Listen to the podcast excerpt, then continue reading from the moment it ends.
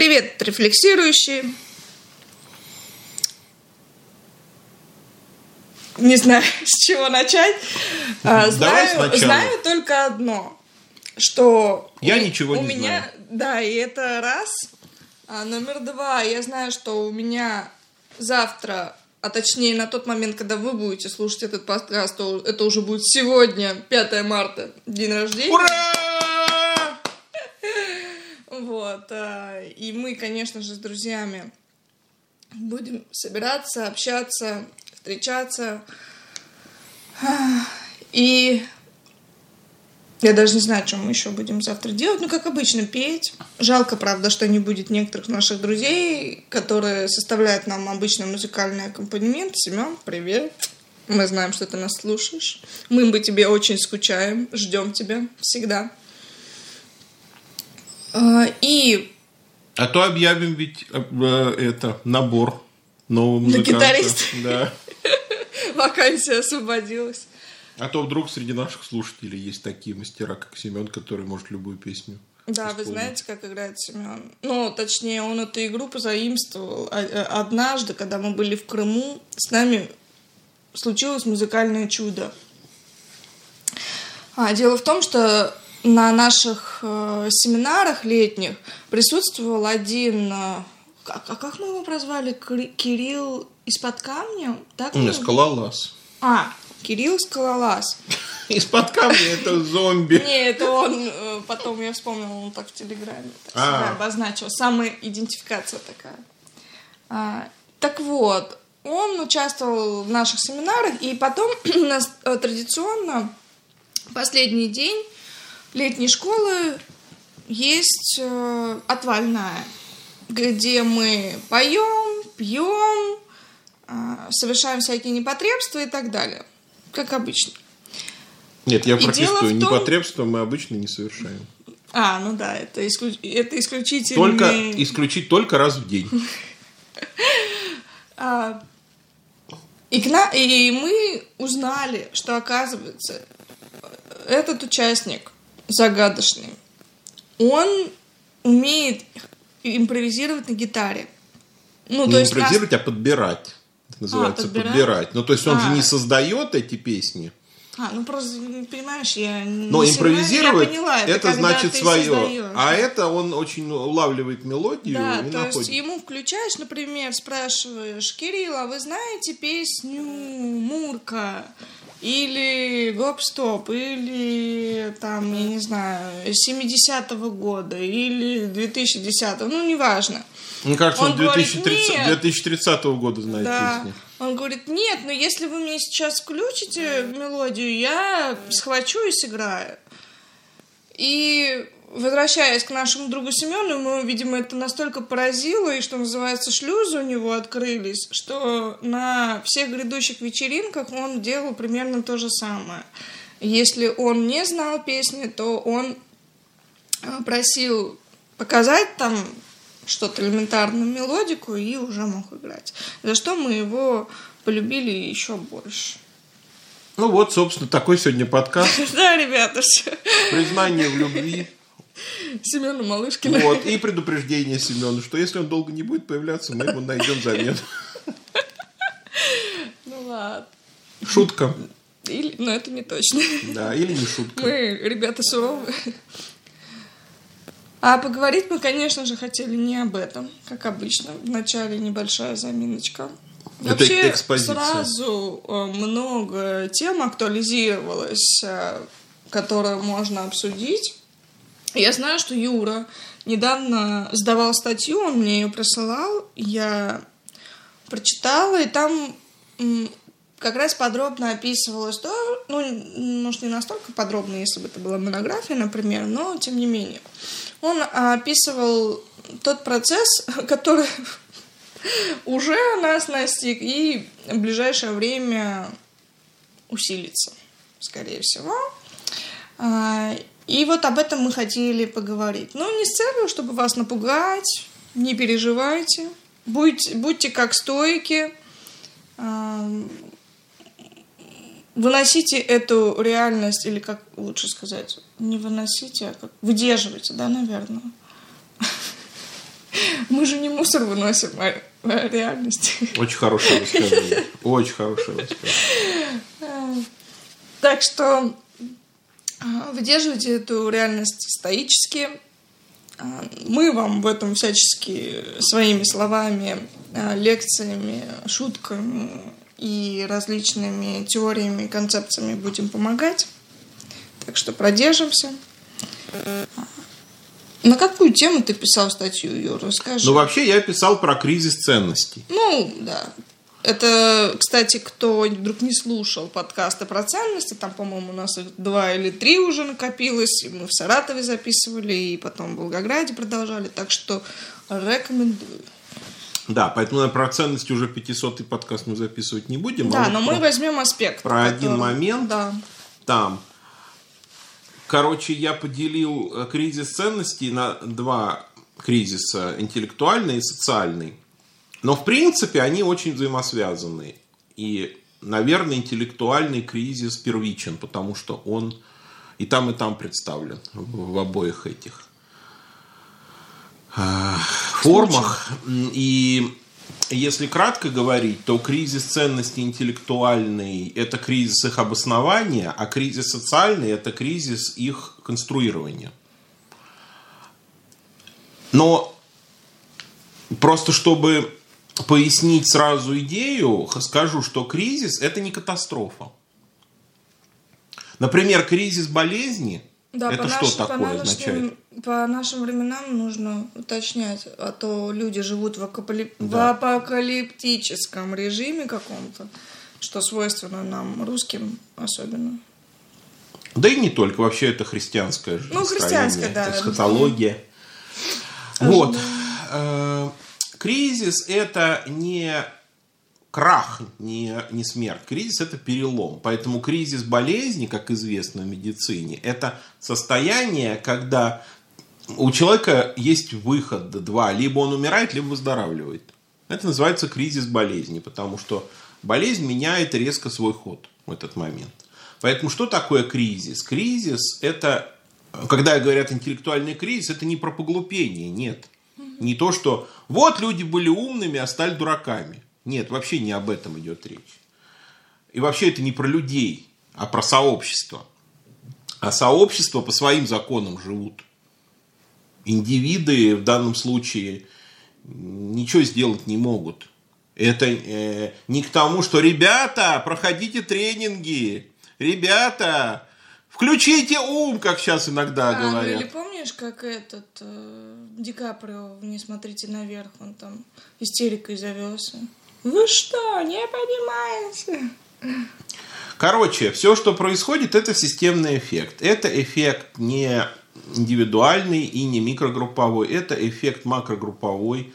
Это процессы, которые охватывают очень большие массы людей. Я не буду говорить про все человечество, потому что не знаю про все человечество. Чем больше я слышу, например, про Китай, тем больше я удивляюсь. И тем больше я проникаюсь идеей, что, вероятно, Китай живет в какой-то другой совершенно А чему истории. ты удивляешься? Поясни. Ну, тому, что в Китае нет практически ничего того, что есть не в Китае. Класс. Ты, кстати, знаешь, Ну, например, что... пример? Ну, просто такой пример, чисто фактически, но он поражает обычно воображение людей. Ты знаешь, что в Китае один часовой пояс на всю страну? В России, по-моему, 9 часовых Но поясов. зато там язык не один. И вот, и язык не один. Представляешь, вся страна огромная, но она в длину, точнее, как в длину, что я говорю, в какую длину? Нет страны В, длины. в- в масштабе. Э, Короче, Получается. если по карте себе п- представить, то Китай, он тянется, ну, практически на пол России. А пол России это очень много. Ну, он там чуть не такой, э, площадь у него, конечно, поменьше, но, в принципе, он внушительная страна, одна из крупнейших стран в мире. По идее, там, если бы структура часовых поясов была как в России, то их было бы там пять, а он там один. Одно и то же время во всей стране. А языки разные. И тоже наш друг э, Горьков, Саша, которого мы только что вспоминали, он рассказывал, что ему нужно было э, из одного города переехать в другой. А там то ли поезд э, неудобный был. Ну, короче говоря, он решил на такси доехать, там было недалеко. Ну, вот представь себе, как в Волжский, например, доехать. Ну. И ему таксист говорит, я тебя не могу довести до этого города, я тебя довезу до определенной точки, а ты там пересядешь на другое такси. А тот его спрашивает, а почему ты не можешь меня отвезти в этот город? Он говорит, а я на их языке не говорю. Mm. Потому что там совершенно другой язык, они друг друга не понимают. Это даже не Россия Украина или не Россия Белоруссия. Mm-hmm. Там, где, в принципе, люди друг друга понимают, даже кто говорят э, строго на своих языках. Это совсем другое. И это я вообще к чему говорю все. Ну, ты говорил про... А, про то, кризис. что не все глобально. Да. Вот было такое одно время представление, что скоро весь мир будет глобальным, скоро не будет нации. Вот я слушал э, Мамджана вчера, это философ из МГУ, по социальной философии специалист, он приводил забавный факт. Да, у него лекции есть, э, ну, по крайней мере, ВКонтакте, я думаю, на Ютубе. На Ютубе, да, я на Ютубе нашел. Если что, посмотрите. Э, он приводил забавный факт, что предыдущий президент Франции, Аланд, по-моему, предыдущим, да, перед Макроном, Хотя какая разница? Один из недавних президентов, не действующий, а его предшественник, дал задание своим приближенным, хотел сказать, подручным, почему-то такие вот слова приходят в голову, сообщникам. Подготовить, подготовить ему доклад на тему будущего. И какие-то лучшие умы Франции написали ему этот доклад, и он там с удивлением прочитал следующее. Они пишут, по нашему мнению, э, Франция должна совершить жертвенное самоубийство и э, прекратить свое существование. Э, ну, короче говоря, подать пример всем народам, что пора, в общем, все государства, все, все страны, да. Э, все это пора отменять и всем соединяться в единое человечество. Да. Ну, сейчас, я думаю, мы с вами прекрасно видим, что это, что это откладывается на очень-очень долгий неопределенный да. промежуток времени. Так вот, речь идет о какой-то общности с неопределенными пока границами. Я не знаю, что это христианская цивилизация, а может быть и шире, а может быть и уже. Но во всяком случае это точно Россия и э, все окружающие ее страны постсоветского так называемого пространства, потому что они все, в общем-то, живут в более-менее единой реальности. И, вероятно, значительная часть европейского и американского культурного ареала, что мы, ребята, с вами пришли в некоторый интеллектуальный тупик. То есть это интеллектуальный кризис не одной нации и не нескольких наций, а целой группы наций. А тупик этот следующий. Как известно, для того, чтобы о чем-то мыслить, нужно несколько предпосылок. Но первая предпосылка – нужно владеть технологиями мышления. Кто ими не владеет, тот в интеллектуальном кризисе не участвует. Как говорится, нет интеллекта, нет кризиса. Не, ну есть какой-то другой кризис, но не этот. Они могут только наблюдать какие-то... Шевеления. Да, какие-то симптомы, но они не могут идентифицировать, что это за симптомы. Поэтому мы передаем этим людям большой привет и желаем им успеха. Они нас, наверное, не слушают. Может быть, они нас слушают случайным образом. Но, во всяком случае, если они узнали себя, то им большой привет и наилучшие пожелания. А теперь поговорим все-таки о мыслящей части общества. Ну, условно говоря, образованной, хотя тоже тут нет точного совпадения – и это не обязательно те, кто имеет диплом о высшем образовании, потому что среди имеющих диплом... И даже степень кандидата, и, даже степень кандидата и, доктора, и доктора наук. наук. И это не значит, что если у тебя среднее образование, и ты слесарь, то ты не мыслящий человек. Очень много примеров обратного. Я думаю, ясно, о чем идет речь. Говорим о них, то есть о тех, кто размышляет. Так вот, для того, чтобы размышлять, помимо способностей и технологий к размышлению – Нужны много, много чего. Еще нужен материал, но с материалом сейчас проблем нету. Материал для размышлений. Да, вообще залейся, зажрись. Мы, мы вот один материал слили, как сказал Сикацкий, да. Ну, я посмотрела вот этот фрагмент, где он признал, что философы слили коронавирус. Да, кстати, вот Все интересный излечились. момент. Вот, я, я использую как пример это.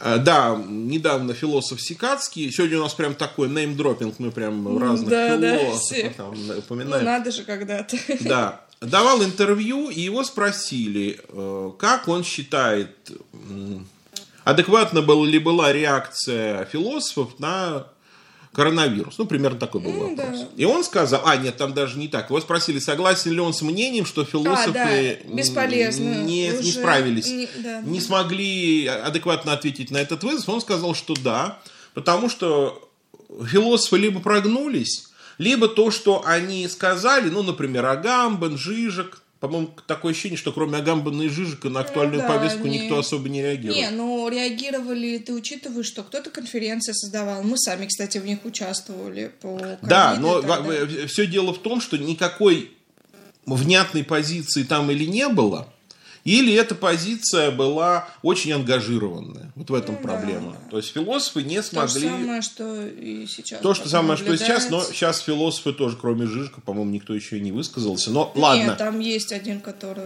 ну, которого мы не Но признаем. дело в том, что все-таки коронавирус два года шел, ну, да, и время здесь было. понятно. Сова Минерва летает в сумерках. Я буду эту фразу теперь каждый раз говорить. Да, я ее даже в статус поставила, ты видел? Не, не, Инстаграме? не видел. Отлично. А, Но коронавирус уже сейчас явно в сумерках. И, в принципе, могли бы быть какие-то идеи, но идей как, как бы Ну, нет. может, еще догонит. Может быть, да. Через 50 лет кто-то опомнится, да. как напишет такой трактат. Трактат, Все такие да. ахнут, скажут, ух ты, вот это здорово. Вот это осмысление. Да. Но пока нету. Так вот, почему так происходит? Почему даже философы, даже элита э, интеллектуального слоя общества, потому что интеллектуальный слой это элита, а там еще есть элита элиты. Да, да, да. Почему даже они э, оказываются во многом не готовы, да, они как бы не- не могут быть на высоте положения, не могут формулировать какие-то идеи, которые бы можно было брать на вооружение, как-то их использовать. При том, что технологиями владеют и материалом владеют. Так вот, я вам отвечаю на этот вопрос. Потому что потеряны основания. А ведь помимо материала и методов нужны еще и Ну, основания. Разъясни, потому что про основания э, непонятно. Я знаю, что ну, многие от философов могут услышать такую фразу, э, особенно сейчас ее тоже часто те же спекулянты, манипулянты и так далее, ты э, вы можете услышать такую фразу. У этого есть онтологическое основание, у этого нет онтологического основания. Поэтому то, поэтому все. И я знаю, что обычно у людей возникает вопрос, но он у меня раньше тоже возникал. А что такое ваше онтологическое основание? А куда его вообще, к чему его пришить и Ну, зачем я оно в данном нужно? случае говорю Объясни. даже не про Ну, онтологическое, а я- про... это онтологическое это разновидность. То есть Будем это говорить, да. из видов оснований. На этом жаргоне будем говорить гносеологическое основание, то есть познавательное. Ну смотри, откуда я вообще что-то знаю о реальности? Я это знаю, допустим, из своих размышлений. Но для того, чтобы э, размышлять, нужно строить гипотезы. Но для того, чтобы строить гипотезы, нужна какая-то отправная точка. В свою очередь, эта отправная точка, она может быть либо несомненной, либо сомнительной. Если она несомненна, все окей. Если она сомнительна, ее нужно проверять. А как ее проверить? Опираясь на что-то надежное. Таким образом, простая логика показывает нам, что для того, чтобы хоть что-то думать и хоть каким-то выводам приводить, нужны бесспорные убеждения. Например, ну там про ценности, скажем я. А ты э, Где? сопоставляешь как-то факты и убеждения? Ну, так чисто, чтобы разграничить? Или Ну, это- факт – это предмет, а убеждение – это представление о предмете. Ноэзис и Ноэма. Ну, Нет. попро, попроще давай, что мы усложняем? Ноэзис и Ноэма. Ноэма – это, как мы знаем, то, о чем, а ноэзис – это то, как. Допустим, сижу я сейчас и вспоминаю э, выходные, прошлые выходные. Что это такое? Ноэзис здесь воспоминания, выходные это ноэма. Факт это ноэма, то есть объект, который есть у нас в сознании. А ноэзис это то, что мы с этим объектом делаем. Вспоминаем, э, ощущаем, переживаем, обдумываем и так далее. Там миллион психических процессов, и миллион разных объектов этих процессов. Поэтому факт, ну что такое факт? Факт это то, что произошло. Но ведь мы не имеем прямого доступа к тому, что произошло. Вот в этом как бы главное ошибка так называемой теории отражения. Знаешь, очень многие люди до сих пор, я поражаюсь этому обстоятельству, думают, что истина – это наше представление, которое соответствует реальности. Ребята, ну это же чушь собачья. Невозможно как это... говорит Тихон Спирин, Да, совершенно это верно. чушь. Чушь. Э, Мы же не имеем прямого доступа к реальности. Как вы проверите, соответствует ваше представление реальности или нет? Вот я смотрю в окно и вижу дом напротив. Откуда я знаю, что он там есть реально? Я выйду на улицу, я его тоже увижу. Поэтому со скепсисом относитесь к таким фразам, типа, ребята, вам нужно очистить э, свое сознание, мол, от своих всех субъективных переживаний Да, да, и да, увидеть реальность, то, какая Да. она есть. Или как недавно, Но это утопия. э, знаете, Может, это возможно, но мы таких не знаем. э, как недавно, у кого же это я прочитал, неважно у кого, но сейчас многие высказываются на тему правды и лжи, на тему достоверности и недостоверности, и там большой текст, что, мол, мы не знаем, что у нас нету критериев, мы не знаем, что правда, что ложь, мы не можем ни на что опираться, и в конце все-таки автор выдал А себя знаю и пишет, истину. вырабатывайте у себя чувствительность к правде и лжи. Ага! Ну, блин, ребята, Ну- какая чувствительность? Вы о чем говорите? Мы не имеем прямого доступа, повторяю, к объектам реальности. Единственное, что мы можем делать, это разные свои представления соединять, сверять, сравнивать. Ну, понятно, что если я, предположим, смотрю в окно и вижу дом, вышел на улицу, дома нет.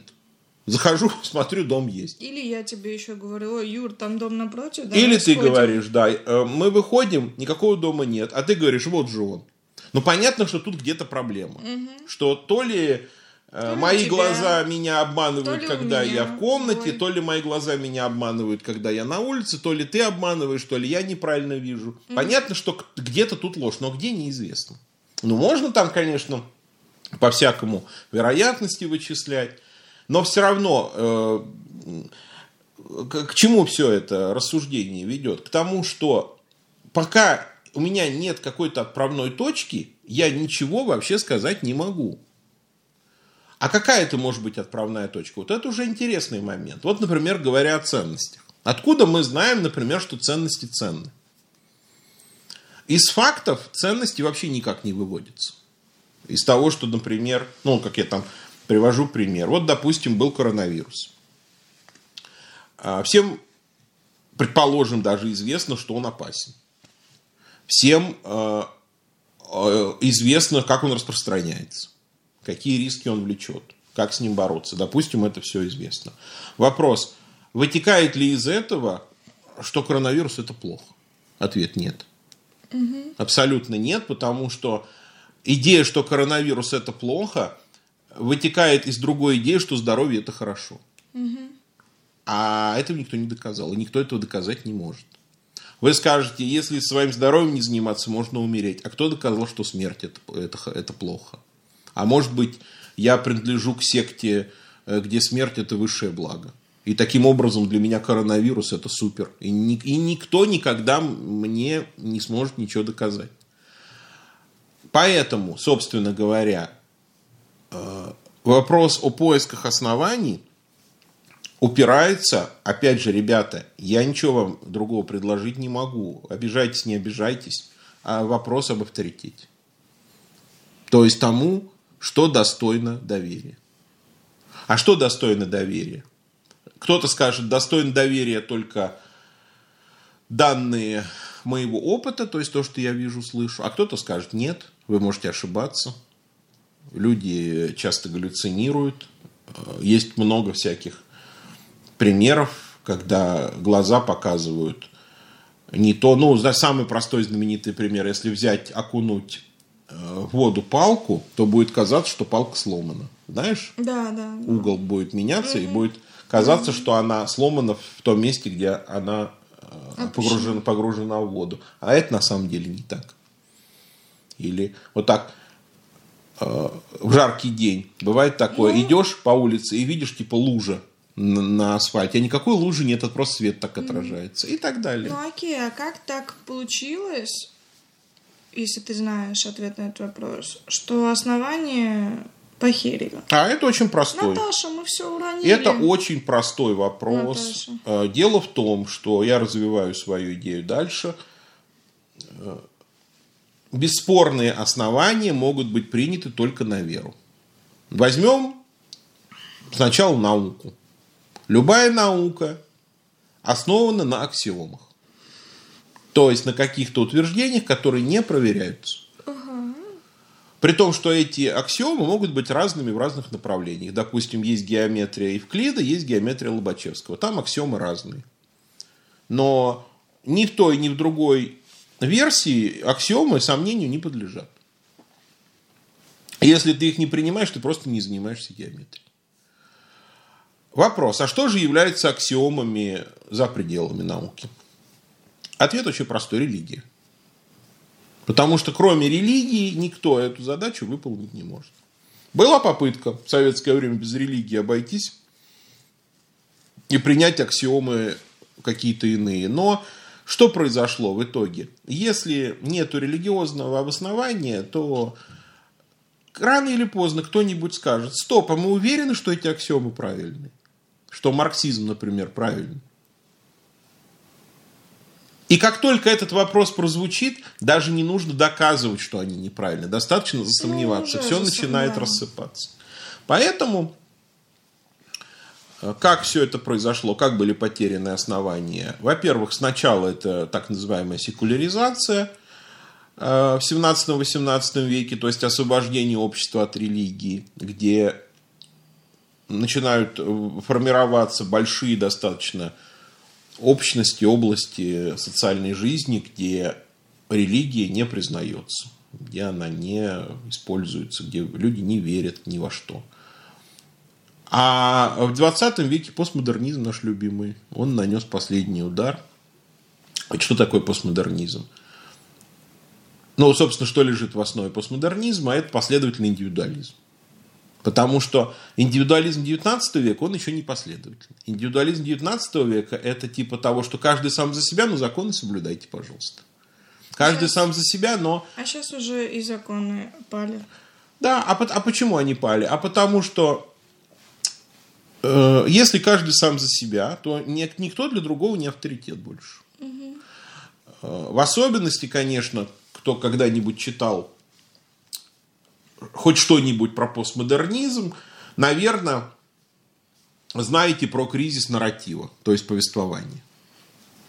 Согласно постмодернистам, вообще раньше жизнь людей основывалась на так называемых метанарративах. Ну, например, метанарративом является как раз библейское христианское повествование о том, как был создан мир, о том, как произошло грехопадение, о том, как Адам и Ева были изгнаны, о том, как родились А- Авель и Каин, как Каин убил Авель и так далее. Вся вот эта история, она является метанарративом, который объясняет э, большому количеству людей, как устроен мир. Ну, или если возьмем античную традицию, то это мифы. Да. Дальше, например, марксизм. Это метанарратив про плохих эксплуататоров и хороших трудящихся, про отчуждение, про присвоение, про прибавочную стоимость, про классовую борьбу и так далее. Либерализм, консерватизм, все это метанарративы. И в каждой из этих идеологий, что характерно, есть исходные идеи, которые принимаются за основу априори. То есть априори это термин Канта, который означает до опыта. До всякого опыта. Опыта еще нет, представления уже какие-то есть. Эти представления помогают этот опыт организовать. Но коль скоро метанарративы поставлены под сомнение, как таковые, не эти конкретные, нет такого, что марксизм плохой, давайте на его место что-нибудь другое придумаем. Нет. А вообще... Вообще сама идея того, что есть какой-то вот глобальный И рассказ. что он нужен, а, этот глобальный рассказ. И таким образом получается, что человек предоставлен сам себе, а раз он предоставлен сам себе, значит э, вместе с э, метанарративом рушится и структура власти. А, Структура власти не в смысле теперь государства нету. Нет, государство есть, но сами видите какие. Немножко странненькие. Мягко говоря. Да. А, То есть получается так, форма есть, содержания нету. Правительство, министерство, все это существует, но оно как бы непонятно зачем. На аутсорс отдали Да, да, да. свои силы. Типа того. Э, и как следствие, что мы получаем? То, что человек попадает в ловушку. Сам он не способен э, придумать, выработать эти аксиомы. Но это было бы странно. Потому что все, что человек способен выработать, он способен выработать на основе чего-то другого. Э, он не Бог, он не может из ничего создавать. А если он даже кто-то себе аксиомы придумает, то тут возникает другая проблема. Эти аксиомы не будут согласованы с чужими аксиомами, и это называется обрыв коммуникации. Но что мы сейчас и наблюдаем вот в текущих, назовем это так, дискуссиях, хотя их дискуссиями не назовешь. Э, очевидно, вместо аксиом люди пользуются пресуппозициями. Чем отличаются аксиомы от пресуппозиции? Это похоже, но только пресуппозиция это нечто индивидуальное, Да, во-первых. субъективно. Субъективное. А во-вторых, аксиома выработана с определенной целью, а пресуппозиция растет сама в башке, э, как гриб. И это видно, они совершенно не функциональны. Вот те пресуппозиции, с которыми люди сейчас выходят друг к другу, пытаются Ну, общаться. Да, люди просто скорее вываливают их, чтобы Да, а, да, нет, если бы они бы как-то их- пережить. если бы они вываливали сами пресуппозиции, это было бы полбеды. Ну, вывалили и успокоились. Ну да, они, Но конечно... дело в том, что пресуппозиция это как матка в пчелином улье. Она порождает из себя грандиозное количество разных тупых, как правило, следствий. Да. Э, Потому что если ты способен свою пресуппозицию осознать, то ты способен ее критиковать. И, следовательно, эта пресуппозиция превращается в позицию. И тогда из нее можно вывести что-то разумное. Это то, что у Вудхауса, м, по которому мы еще запишем отдельный подкаст, потому что он достоин внимания. У него есть э, там один эпизод, э, где один персонаж другому говорит, ой, извините, я там отвлекся, я хотел сбегать на другую сторону улицы. Там был цветочный магазин, а у этого персонажа акцентуация на цветы. Он садовник. Ну, точнее, это не первая его идентификация, но неважно. А, на что другой персонаж Смит, собственно, который является главным героем этой, э, этого... Это роман же, да? Да. Роман. А, Он говорит, все замечательно. Человек должен обязательно перебегать на другую сторону улицы. В этом залог полноценной счастливой жизни. И в этом действительно и есть э, ну, какое-то счастье, э, или, по крайней мере, полнота. Уж точно, я уж не знаю, может быть, люди несчастны будут от того, что они смогут свои пресуппозиции э, обнаруживать и перебегать на другую сторону, но в этом однозначно есть польза, хотя бы как минимум а, для того, чтобы э, расширить свой кругозор, б, для того, чтобы углубиться, ну, опять же, для, для, для тех, кого цена, глубина, а, б, для самопознания, для познания как такового, ну, в общем, гораздо больше преимуществ э, от одного побега на другую сторону улицы. Хотя изначально действие кажется таким простым, но нет. Но здесь э, уважаемые слушатели могут поймать нас на кажущемся противоречии. Ой, Они опасно. скажут, вы же вначале что-то говорили про интеллектуалов, про мыслящих людей, а сейчас вы описываете какие-то элементарные, по сути, ошибки, э, что, мол, человек э, находится в плену своих изблуждений, не способен их осознать. Но, ребята, понимаете, в том-то и трагикомизм этой ситуации, что это механизм универсальный, и никто из нас, хоть 15 тысячной степени посвящения мудрец, хоть, Не, э, не застрахован. хоть философ всех философов, да, не застрахован, он не, не может э, быть отгорожен от этого механизма, потому что мы все так мыслим. Кто мыслит, повторяю, мыслим, исходя из пресуппозиций, исходя из оснований. И вопрос только в том, в одном только, эти основания э, общепринятые или они индивидуальные. И получается, что общепринятые основания сейчас стали редким экзотическим продуктом, а индивидуальные стали нормой. Э, Почему? Опять же, из-за постмодернизма, который приучил нас ценить свое «я» превыше всего. А это, в свою очередь, откуда идет? Из христианства. Как мы недавно да. обнаружили. Ну, это я это давно знал. Ну, просто была серия лекций, где было это все подсвечено очень хорошо. Да, действительно, в христианстве есть культ индивида. Но в христианстве он как бы культ индивида компенсируется, да, маскируется идеей церкви и общины, но христианство, конечно, не дает рецептов. А как же это, блин, так устроить общину, чтобы было целое, при этом каждый оставался самим собой и каждый отдельный индивид был высшей ценностью. Я думаю, это ну, неразрешимо. Все равно отдается какой-то приоритет, да. либо в ту сторону, либо в Ну, вот как я сейчас себе представляю, э, все обстоит ровно наоборот по сравнению с тем, как это часто выглядит. Э, говорят, что православие коллективистская религия, а католицизм индивидуалистическая. А я вижу, а я вижу ровно противоположным образом ситуацию, что в католицизме община сильнее отдельного верующего. В католицизме есть вот это мощное иерархическое строение, есть очень легитимированная э, власть иерархов, э, папы римского по отношению ко всем верующим, кардиналов, епископов.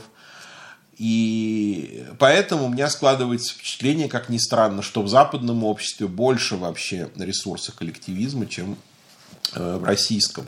Потому что в российском обществе с православной верой вообще акцент на внутренний мир человека, а внутренний мир человека, хоть ты тресни, вот он точно у каждого свой. Но нет общего внутреннего мира но нету его, общий только, блин, внешний мир. А так как православная вера внешним миром вообще не особо ну, интересуется. Пренебрегает, да, да, очень сильно. То в результате получается, что опора может быть только внутренняя, а внутренняя опора это какая-то только вера. Таким образом, если по каким-то причинам, неважно по каким, по миллиону разных причин вера ослабла, и религия отступила куда-то в маргинальные сферы культуры, а, собственно, она сейчас туда отступает неумолимо, то не на что опереться вообще, поэтому люди остаются с вакуумом внутри. Э, внутри вакуум, а, а снаружи нет вакуума, снаружи, блин, сколько угодно всего. Посмотрите, мир внешне, он заполонен чем попало, вещами, какими-то идеями, текстами. Пожалуйста, бери любой. Но не хотят брать. Не хотят брать, потому что есть вот эта установка. Э, должно сердечко мое откликнуться на это. Вот. Не но, лежит кстати, у меня душа. Но, кстати, ты знаешь, что сейчас говорят про внутренние опоры? Ты сказал как раз, ну, по крайней мере, из того, что я вижу в сети, как раз говорят, ребят, ну вы же все поняли, что внешние опоры, они вообще шаткие, нельзя ни Да, конечно, полагаться. а внутренние такие устойчивые, ой-ой-ой. Э, так что вырабатывайте внутренние да, опоры да, да. и Будьте счастливы. Ну вот, смотрите, это еще один виток интеллектуального кризиса, потому что интеллект вообще не работает с внутренним. Интеллект работает, как правило, с внешними вещами. Это э, Выгодский доказал. Что такое вообще интеллект? Интеллект, ребята, я вас рискую очень сильно удивить, но согласно Выгодскому, интеллект – это практика социального взаимодействия, которая погружена во внутрь сознания. И таким образом, если у вас нет практики социального взаимодействия. А у многих ее такое ощущение, что как будто бы уже. Или она это, есть, но, но она очень, очень странная и не, не, не простроенная, хаотичная, фрагментарная, то вы не надеетесь на то, что у вас будет интеллект внутри там, другим каким-то. Угу.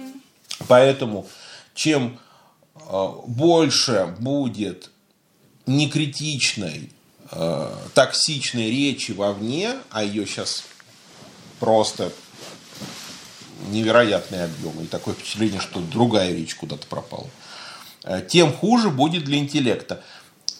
Тем дальше интеллектуальный кризис э, будет заходить. Потому что пока интеллектуальный кризис, я говорю, коснулся оснований. Пока не выглядит так, что интеллектуальный кризис коснулся самих способностей человека. Потому что несмотря ни на что, мы видим... Э, ну да, люди будут продолжать функционировать, да. они будут даже ходить на работу или Но сидеть мы видим, дома, кто как. Мы видим пока по интеллектуальным продуктам элиты, что дела обстоят не так уж плохо. Но это пока. По писателям, по режиссерам. Не, ну, кстати, вот за творческую элиту или как там, за творческих людей, я даже не сильно переживаю, потому что... А вот зря ты не переживаешь. Я думаю, стоит переживать. Да? Конечно. Ну, Потому просто что... мне всегда казалось, что как раз вот в такие кризисы, наоборот, э, как будто бы компенсации, и люди начинают еще сильнее э, создавать э, творческие продукты. А на каком основании, с какой стати они начнут их создавать? Исходя из чего? Ну, исходя из того, что все разрушено. Это могло бы сработать, если добавить к этому, э, как всегда, э, одну идейку дополнительную. Что все разрушено, а не должно быть разрушено. А если А, все если нет разрушено, идеи. но нет идеи, что должно быть все целостно, А. а в постмодернизме такой идеи нет, что все должно быть целостно. В постмодернизме Ну, наоборот. Быть, все не должно быть, но обычно человек же стремится к порядку, хоть какому-то. А это в микромасштабе. Э, стремление человека к порядку это тоже конструкт. И он тоже не вечен. Он тоже в определенных Ну, условиях возникает. прям так, то...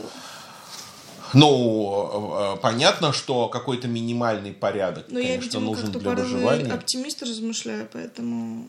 э, Ну, Но ты размышляешь, исходя из своих пресуппозиций, Ну да, как я да. уже сказал, любой из нас так размышляет. Но не исключено, что эти пресуппозиции скоро станут достоянием совсем уже узкого круга людей. И идея порядка, идея ценностей, идея творчества тоже потеряют почву из-под ног. Кажется, они уже ее теряют во многом. Но это, не, это тоже не катастрофа. ну это да, испытание. Это тоталити, это да, проверочка для нас всех.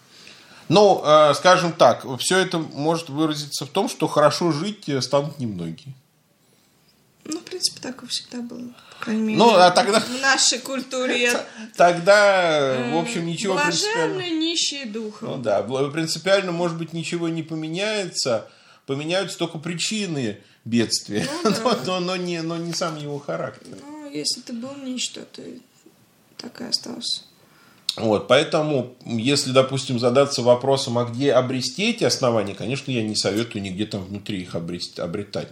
Но э, я, например, знаю, что внутри у меня есть кишечник. Но кишечник – это плохое основание. Конечно, может быть, там, ну, например, расстроился кишечник, э, одно настроение, значит, один вид э, творческих практик. В порядке кишечник – другое настроение, но как-то маловато этого. Поэтому я, наоборот, считаю, нужно искать опоры вовне, не внутри. Ну да, тогда задача, если вы хотите стабилизироваться, а не смотреть на то, как стабилизируется курс рубля. Ты что ругаешься? Зачем, себя. зачем ругаешься? О чём? Ты сказал, А, ты сказал слово плохое. ну ладно. Вот, а а стабилизировать себя, то действительно инвестируйте в социальность свою, проверьте, все ли у вас пока хорошо. Если не хорошо, то еще есть, пока не поздно наладить. наладить. Если не хотите, то сорян. Покупайте анти- антидепрессанты, ходите к психологу. Ну, собственно говоря, нас сегодня не больно-то волнует психологический кризис, нас Ну, волнует да, интеллектуальный нас- кризис.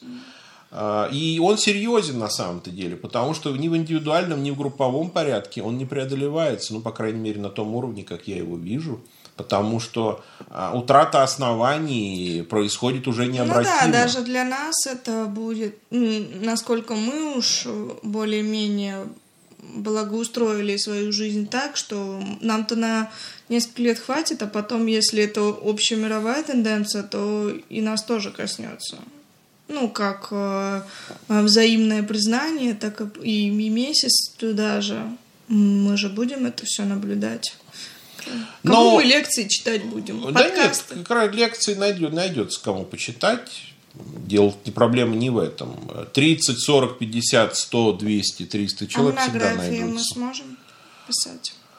Ну, мы будем стилизовать их под нового читателя. Будем писать их Не, хаотично. я имею в виду не в смысле а, что для аудитории, а у нашего интеллекта хватит. А, так я откуда знаю? Ты такие вопросы задаешь. Я не, ну, не, не, про- Да, про- это я так, в шутку не скорее. прогнозирую. Я не, не из тех, кто в будущем живет и кто уже Ну, знает, кстати, что да, будет друзья. через год, через два. Те, кто тревожится сейчас, не живите в будущем.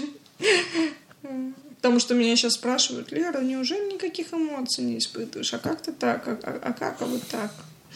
А вот так. Я не живу в будущем. Мы вот подкаст записали, и слава богу. Ну, закончу цитаты из лекции еще одного э, нашего друга-философа Владислава Гуренко. Надеюсь, не из той лекции, где... Не-не-не, нет, нет, нет, из последней лекции, где речь шла про Бердяева, и идея Бердяева а, он сформулировал, резюмировал следующим образом. Вы все время... А, он говорил про то, что российская культура похожа на буриданного осла, который не может определиться, куда ему бечь, вперед или назад. Вроде сильно хочется в будущее, а все время смотрят в прошлое. И вот он так подытожил этот спор. Вы смотрите все время то вперед, то назад – а может быть, вверх пора посмотреть.